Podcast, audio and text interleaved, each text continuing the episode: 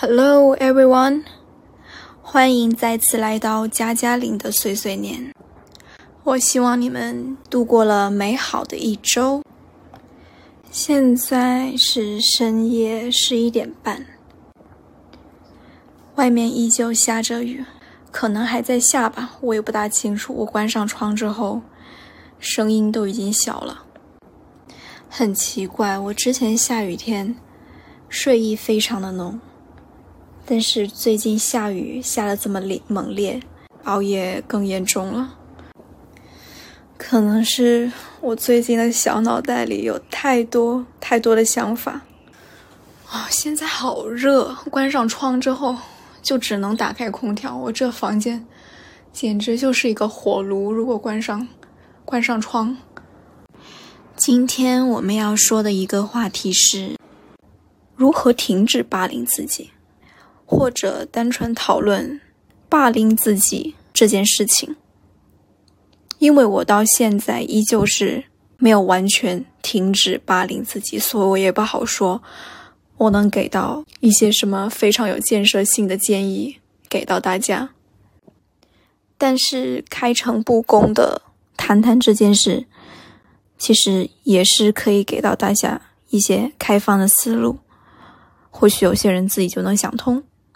其实很多人都会潜意识的霸凌自己，而且是频率很频繁。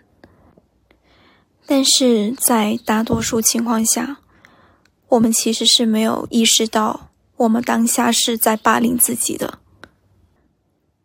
霸凌自己的时候，其实其实并不像别人霸凌我们的时候那么的明显。被别人霸凌。和被自己霸凌最大的一个区别就是，很多情况下哦，并没有意识到自己已经受到了伤害这一件事情。举几个例子，我们都会在逛街的时候，在橱窗 shopping 的时候看到一件新衣服，我就觉得第一眼看上去好好看，就会想要进店去试穿的一个冲动。但是这时候，我们脑海里就会。不由自主的出现一个声音，告诉我们说：“啊，这件衣服，嗯，剪裁太露了，我是不是身上肉太多，然后就不大适合这一件衣服？或是我们在公共场合，或是任何一个社交场合上，看到一个 crush，它完全符合你的一个择偶标准，起码在第一眼上，你马上怦然心动，但是你并没有上去去要一个联系方式。”你根本没有意识到，你脑海里已经已经在否定你自己，已经觉得这个人这个 crush，他不在你的一个射程范围。我不知道用这个词说的对不对。嗯，我想要表达意思就是，你在脑海里已经很迅速的做出了一个帮你决定的反应，就是你无法去啊真正驾驭到这个 crush。所以你最好还是不要去要联系方式了，因为很有可能你的 crush 会拒绝你，然后你就会感觉到羞耻，因为你潜意识就告诉你说你是不配的，或是说，当你刚出来毕业工作，你的工资只是刚好能够自给自足，能够交房租，能够吃喝拉撒。之后其实没有多大的剩余，其实有一点盈余，但是你还是得紧巴巴的过日子的时候，你就会劝自己放弃去购置一些可以显著让你生活变得美好的一些小物件，会提升你生活品质的一些东西。你会觉得你根本不需要这些东西，或是你根本不配拥有这些东西，即使它只是一个十几二十块钱的。很便宜的小东西，比如你路过花店，然后看到一束只卖十几二十块钱的满天星，但是你下意识的就会否定，下意识的就会告诉自己是不需要这些东西的，因为摆在自己的呃出租屋里面简直就是一个浪费，简直就是没有地方落脚。其实更深的一层意思是，你觉得你根本不配拥有这些东西。拿我做例子的话，我刚毕业的时候，也是非常的穷，而且我还没有伸手向家里要钱，所以我当时工资才这么少的情况下，我日子是过得非常的紧巴巴的。但其实我的性格算是比较文艺女青年类的，我还蛮喜欢捯饬自己住的地方，虽然也没有捯饬成什么很文艺女青年的那种样子，但是我心是向往之的，我一直是知道这件事情的。Anyway，回回归正题，我的工资非常的少，刚毕业的时候，但是每次我路过这一些花店啊，或是绿植店的时候，我都还蛮有冲动，想要买一个盆栽啊，或者是一个好养的多肉啊，或者是一小束满天星啊之类的东西回去放着，增加一些生活的情调。但是我总是会不由自主的想，啊，应该不需要，我那个地方太小了，我那个地方放了这个东西的话，我也不知道怎么养，啊，养了很容易养死。我后来才发觉，其实不是这样的。我当时就是在给自己找很多借口，就是压抑自己的一些喜欢，不发展一些自己的喜好，压抑自己的一些欲望吧。但其实我是每个月有一些盈余的，不至于说买一束花都买不了。但我就是觉得我这个工资我不配，我还不配拥有。这么好的东西，我还不配，就是把我吃喝拉撒之外的一些盈余，去购置一些能让我感到快乐的东西。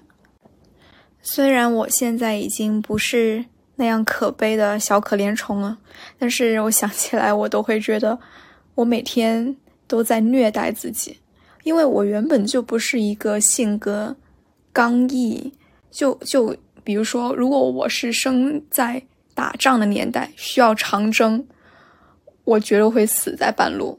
我就不是一个能够靠心智坚毅活下来的人。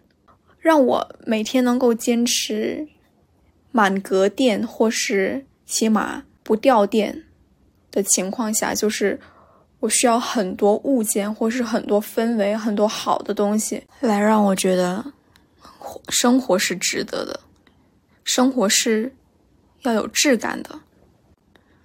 Gosh，深夜了，我都不敢大声说话，我好怕我吵到别人。我刚回听了一下自己前面的声音，感觉真是太娘了。大家凑合听吧。OK，我说到哪里了？每当我抑制自己的一些欲望，或是想要某些东西的。天性的时候，其实我觉得就是啊，我做到了我该做的，我很棒。但是随之而来的巨大的失落，其实是眼不可见的，会让我整天心情处在一个比较低谷的状态。但我其实是没有意识到，我以为是别的事情，就是很多一点一滴的抑制自己，告诉自己不要、不要、不可以、不能这么做的一些想法、一些念头，它就。渐渐的潜入我的脑海里，然后让我觉得我整天或是这一整一段时间，我的心情是处在一个低谷的。但我们其实根本没有意识到这些想法，它的入侵是多么的悄无声息，而且对我们的身心造成一个比较严重的影响。我相信大部分人其实对这种建立并不陌生。特别是在职场上，我们经常会在职场上跟别人形成一种竞争关系。职场上的竞争一般都会有输赢，有了输赢，如果自己输了，你一定会觉得自己技不如人，毫无用处。这是一般来说，在职场这种残酷的环境下，输家都会有的想法。然而，这就是很典型的一个霸凌自己的一个例子，就像是你在这个职场上，你如果在某一个项目或是在某一件上领导交代的工作上完成度或是满意度、优秀度，并不如你的竞争对手或是你的同事，你就完全的否定了自己，觉得自己毫无用处，没有一点闪光点，不是一块金子，也不是一块璞玉。虽然这么想自己的这个念头，它只是一闪而过，或是你可能会持续低落半天、几个小时。然后你继续向前走，然后觉得这件事情其实没有很大的影响到你，但其实这只是一个开始。你开始有这个想法之后，那么下一次机遇挑战的到来，你再一次输了，你就会更加加深你对自己的这一个糟糕的印象。举我的一个例子，我是一个对做每日工作日程表非常。注重的人可以说到一个非常痴迷的地步，因为我在一定程度上有 ADHD，我有那个注意力分散症，好像是这么一个名词，所以我必须要做一个每日的工作日程，每周的工作日程，我才可以把我的工作完成下去。然而，我即使是只做工作日程。就已经花费了我每天早上去到公司的第一个小时的时间啊！我希望我的同事不要听到这个，然后认出是我，实在是效率太低了。为什么我要花一个小时去做我的一个日程表？很多人其实只是在他们的日程表上，呃，如果他们做日程表的话，他们可能只会在他们日程表上列出哦今天的代办事项是什么。但是其实我工作量其实也是。跟大部分人差不多，不算特别重，也不算特别轻，但是我只是简单的列出 to do list，其实对我来说是并不够的，因为我的注意力分散症发生频率比较频繁，我必须要把我要做的很多事情，要通过一个思维导图来来构建。我才能够一步一步的在，比如说我突然间分神，和我旁边人说了一句什么话，啊，我喝了一口咖啡，吃了一个水果，这一小段时间之后，我再继续捡起我手头上的事，为为了要确保我能够马上知道我要做什么，所以我必须要做一个很详细的思维导图，然后我能看出来我刚才停在了哪里。我不知道，如果你们听到话，会不会觉得不可思议？我不知道有没有人会跟我一样需要详尽到这个地步，因为我发现根本没有人跟我是一样的。即我现在在职场已经打拼了大概有四五年，我我从来没有见过任何一个人做 to do list、做日程表能够像我一样如此的详尽。说实话，我内心。到现在为止，我也是比较抗拒让别人知道我会如此详细的做我的日程表，因为我在我脑海里想象的是，如果任何人知道我的每日代办事项详细需要详细到这个步骤的话，我觉得他们第一反应是会嘲笑我，第一反应是会觉得加加林是一个无法掌控自己的人。怎么会有人把自己的工作事项详尽到这个地步？没有人会花时间做这个，这个太费时间了。为什么？他们就会下一句就会问你为什么？所以为了避免这些麻烦，我一般都很偷偷摸摸的写我每日的日程表。我会让别人觉得我是在写一个文档，我在打开。思维导图文档的时候，会让别人觉得，哦，这是我一个策划，或者是我一个想法，一个 idea，我先把它写下来，到时候再，再再做成一个，呃，一个策划稿。但其实不是，这就是我的一个日程表。我甚至是对我自己感觉到有些羞耻的，因为我总是想着，为什么别人不这样？为什么只有我这样？为什么只有我需要把我的代办事项写的这么具体，我才可以工作下去？而有些同事他甚至都不需要写，他就是打开电脑，就是已经知道他自己要做什么了。这些人我非常的佩服，然后我就会觉得自己非常的蠢，觉得自己为什么连这么小的一件事情我都无法做好？看到了吗？就是这么小的一件事情，我都已经开始在我的脑海中反复的否认我自己，觉得我自己非常的愚蠢。还有，我还非常羡慕那些看起来从九点能够做到晚上六点，都一副聚精会神、泰山岿然不动的样子，感觉八个小时坐在那里，他就是能够充分的输出八个小时的工作量，而我可能每隔一个小时，我就要起来去跟别人说一两句话。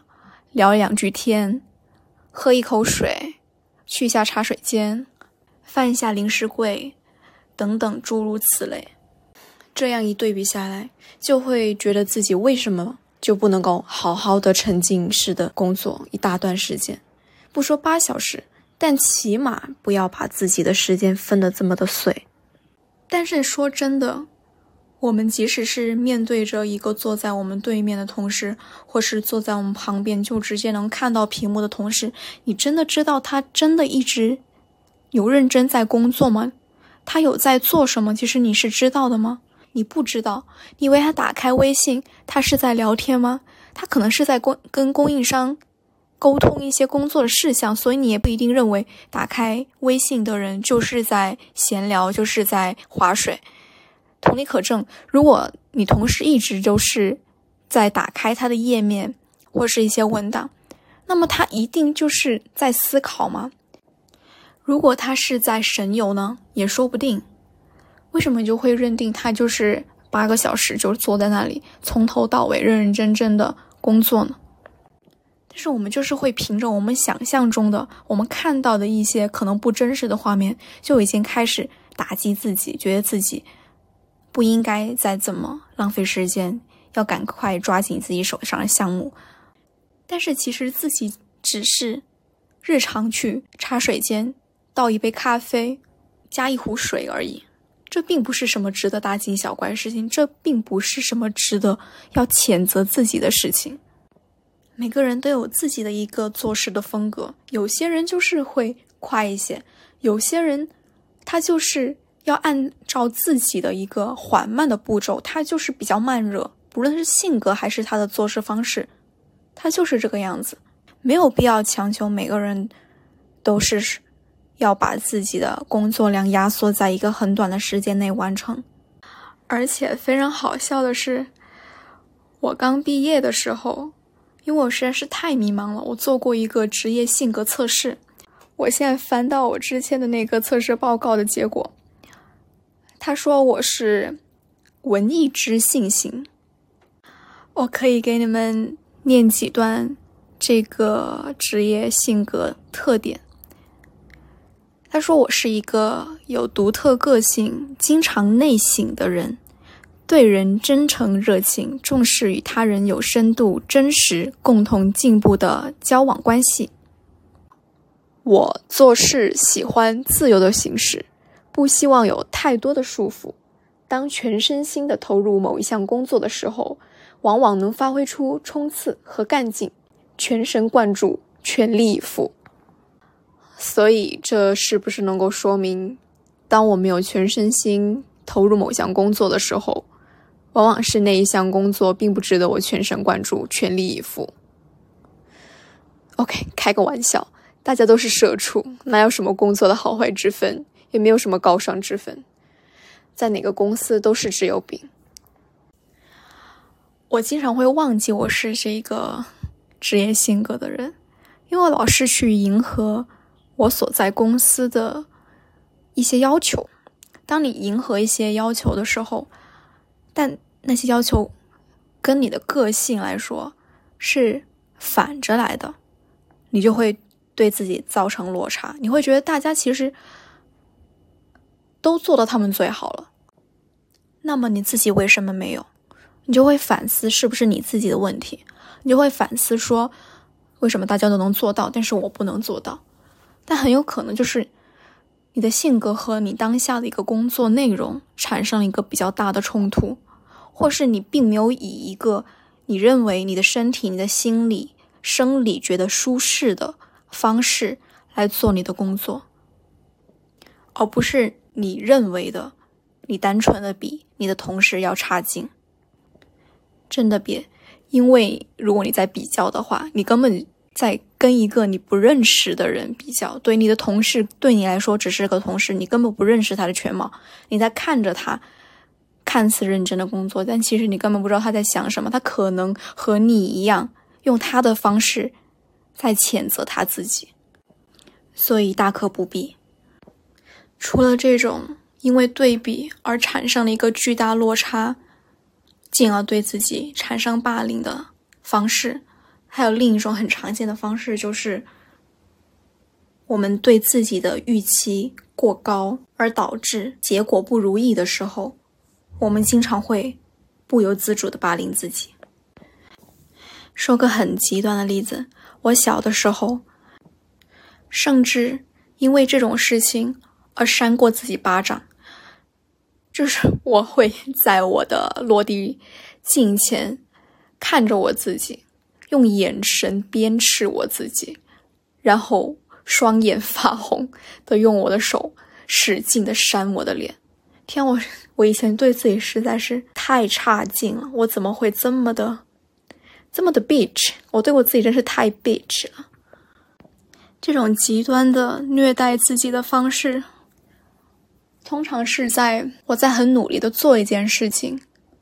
甚至不是一件什么大事情，只是一件小事情的时候，我重复的完善那件事情，但最终这件事情的走向并不圆满的时候，我就会一直的谴责自己，是真的是能够听到自己脑海里声音非常羞辱自己的那种谴责，而不是潜意识的谴责。我会觉得自己怎么会这么无用，这么的垃圾？怎么连这一点小事都没有办法做好？如果连这一点小事都没有办法做好，我还可以做点什么？而且你还已经重复的确认过这件事情是可行的，这件事情是可以成功的，为什么最后还是会变成这个鬼样子？为什么最后还是没有得到别人的认可？别人还是？别人还是一句话就能够指出你的错误。我小时候经常这样谴责自己，因为一些看似比较容易做的事情，但最终没有做成功的事情，而虐待自己。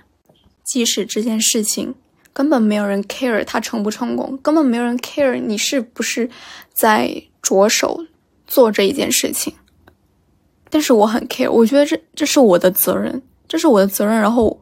把它搞砸了，我应该受到谴责。然后那个施行者就是我自己，受刑者也是我自己。我到现在其实都还有一些这个毛病，一些很小的事情做不到，然后我就会对自己发火。但是我已经能够稍微的意识到，不是我已经能够。意识到，立马的意识到，这是，这是一件我没有办法完全掌控的事情，而且它不重要，就让它去吧。我会立刻在脑海里提醒自己，不要过度的愤怒，不要过度的去 carry 这些不重要的事情，劝自己下次换个方式来做这件事情，即使不成功，也不用。这样的谴责自己，不要那么的确信自己能够连这些小事都能够完全掌控。如果我对自己没有一个非常百分百的确定，那么我可能之后失败随之而来之后，就不会如此的失落，以至于愤怒。还有第三种，就是对自己在某一个地方、某一个领域非常不自信而霸凌自己。而对自己 say no，或是拒绝自己，就比如说我开自己的播客这一件事情，其实我开播客这一件事情，从构思到真正的注册，上传第一期的播客，中间只有大概五天时间。我其实这方面，我要是有想法的话，我执行力是挺强的，会全神贯注。看 punch 来了，跟之前的 punch 来了，但是才这么短一段时间，我会经常有一个想法，就是我可能没有办法坚持做播客。按照我之前的三分钟热度的一个性格来看，我可能根本没有办法坚持周更，我可能没有办法，甚至一两个月后，我可能就腻了，我可能就没有办法继续。录我的播客了，这些想法就在这么半个月不到的时间，我开播客半个月不到的时间内就出现了无数次。还有就是，如果有听过我播客的人，现在还在听的话，就知道我对我自己的声音多么的纠结。我每期录播客的时候，我都要录十几二十次的开头，因为我刚开始。录播的时候，每次开始录播的时候，我的声音的一个声线都是不稳定的，就非常的尖细，这是我最讨厌的我声音的一个部分，就是非常的不稳定。我非常非常不喜欢自己的声音，我到现在都不怎么喜欢自己的声音。我觉得，甚至我的听众如果有幸，不应该是无幸听到我的。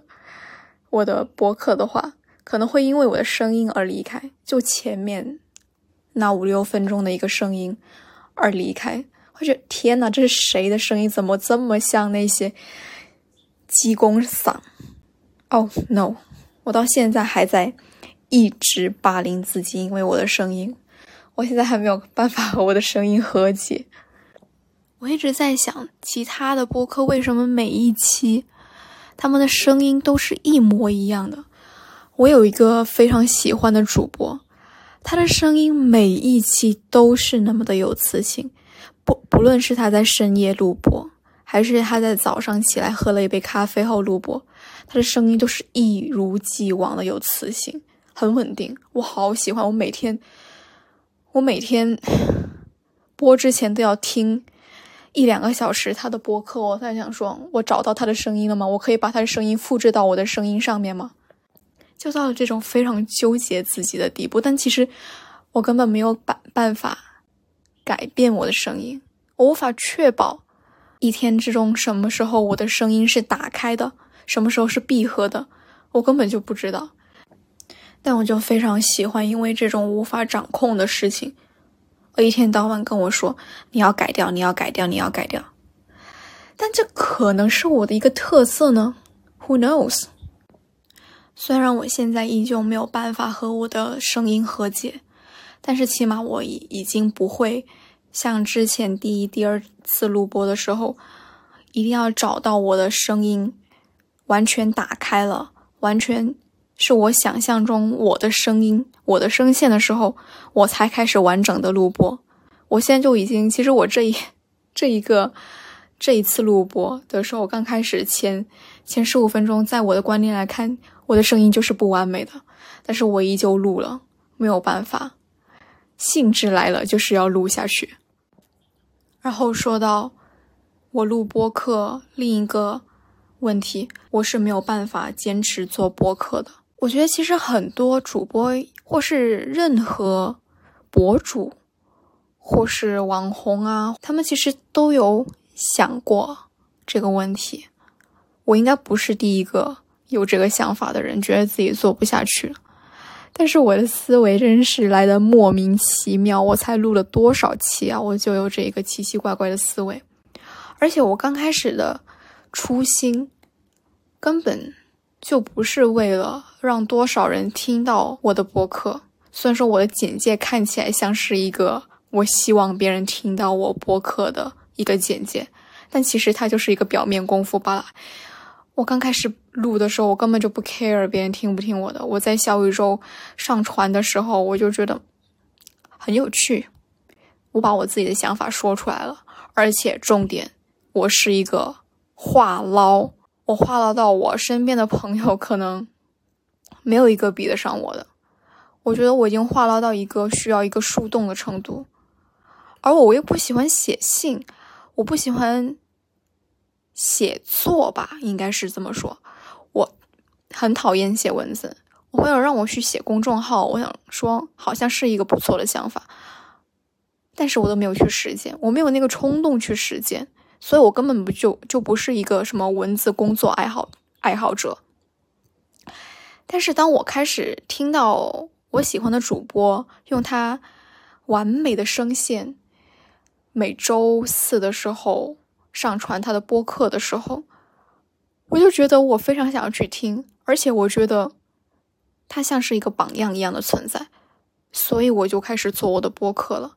我觉得我跟他一样话痨，我能说很久，漫无天际、漫游太空一样的唠个一两小时是没有什么问题的。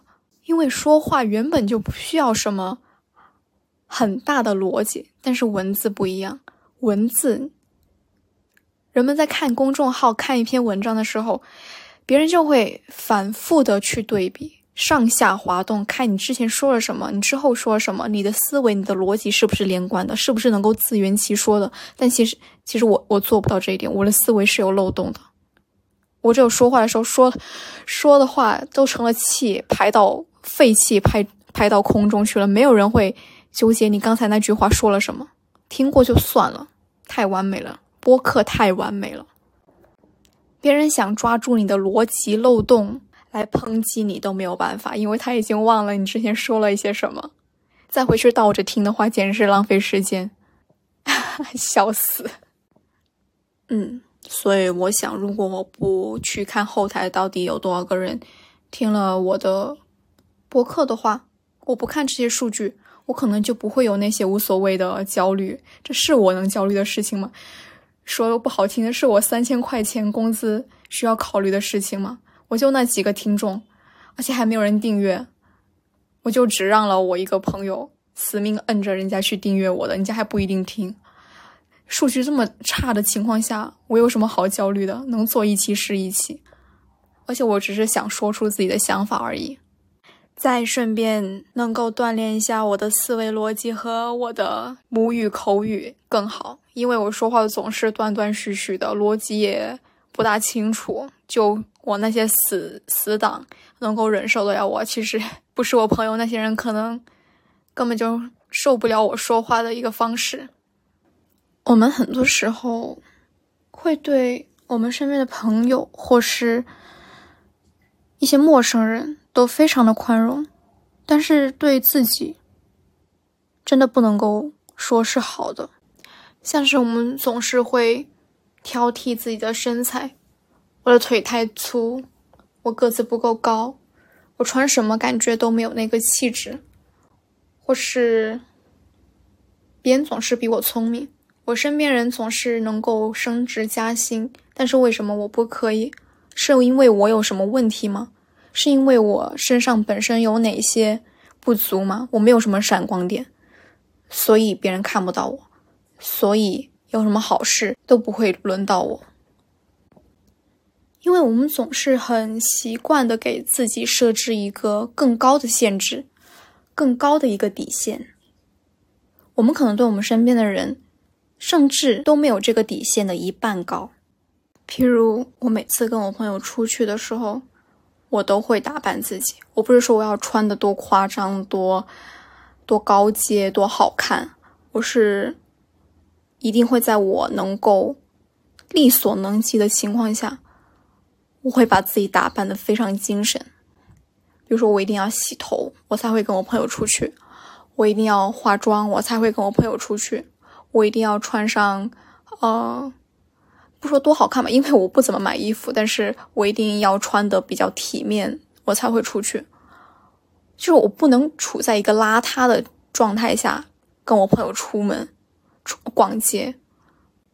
但是我朋友就比较随意，我朋友他会比如说不洗头出来，但是在我眼里，我觉得我无法做做到的事情，我无法忍受自己。蓬头垢面出去的，呃，一个状态的事情，在我看到我朋友不洗头的情况下，我是完全接受的。我就是对我自己和对我朋友是两两套完全不同的标准。不是因为我不 care 我朋友，我很 care 我朋友，我只是觉得这无所谓。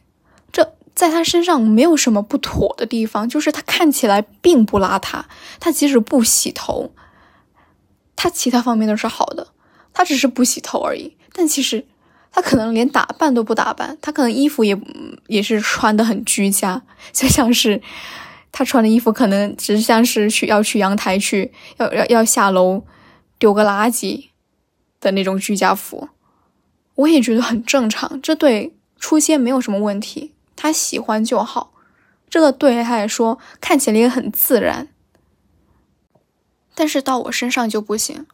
如果我穿成他这样子，如果我不洗头，我整个人就会看起来很邋遢。而我的朋友看起来一点都不邋遢，就感觉像是他自然的一个状态。这就是我很明显的。对我和我朋友的一个区别对待，我对自己的要求就是设置的非常的高。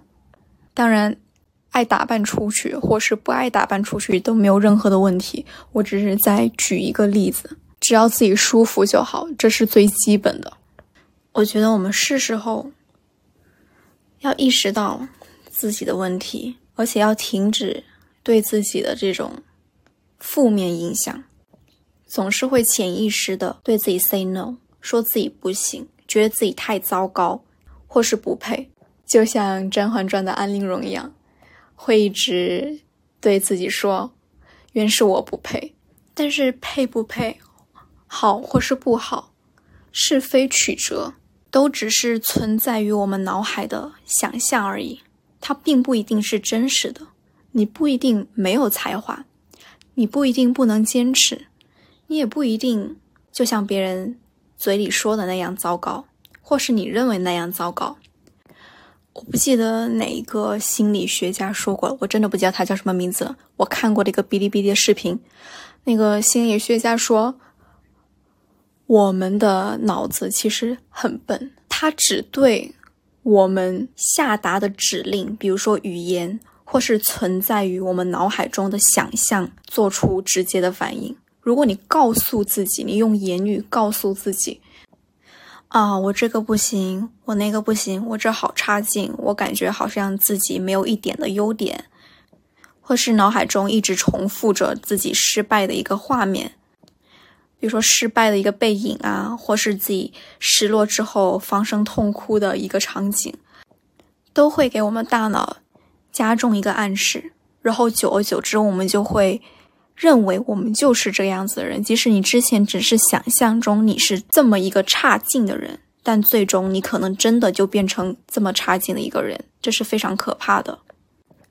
所以，每当我们脑海中出现那些否定我们自己的声音的时候，我们一定要及时的 say no，一定要及时的意识到这是我们脑海中的一个想法，想法它并不是。一个具体的东西，它并不是事实，它只是存在于我们脑海的一个想法罢了。以及我们真的要开始对自己像我们对待我们朋友的标准一样好一些。每当你开始谴责你身上一个你认为坏的特质的时候，你都想象一下，如果出现你在你朋友身上，你是否会谴谴责他？或是你觉得你朋友经常跟你抱怨他身上的一个缺点？你当时的反应是什么？你第一反应一定是安慰他，你第一反应是觉得他在大惊小怪，这就是你认为你自己的缺点，但其实你也是在大惊小怪，或是过度焦虑、过度的指责，或是抨击自己。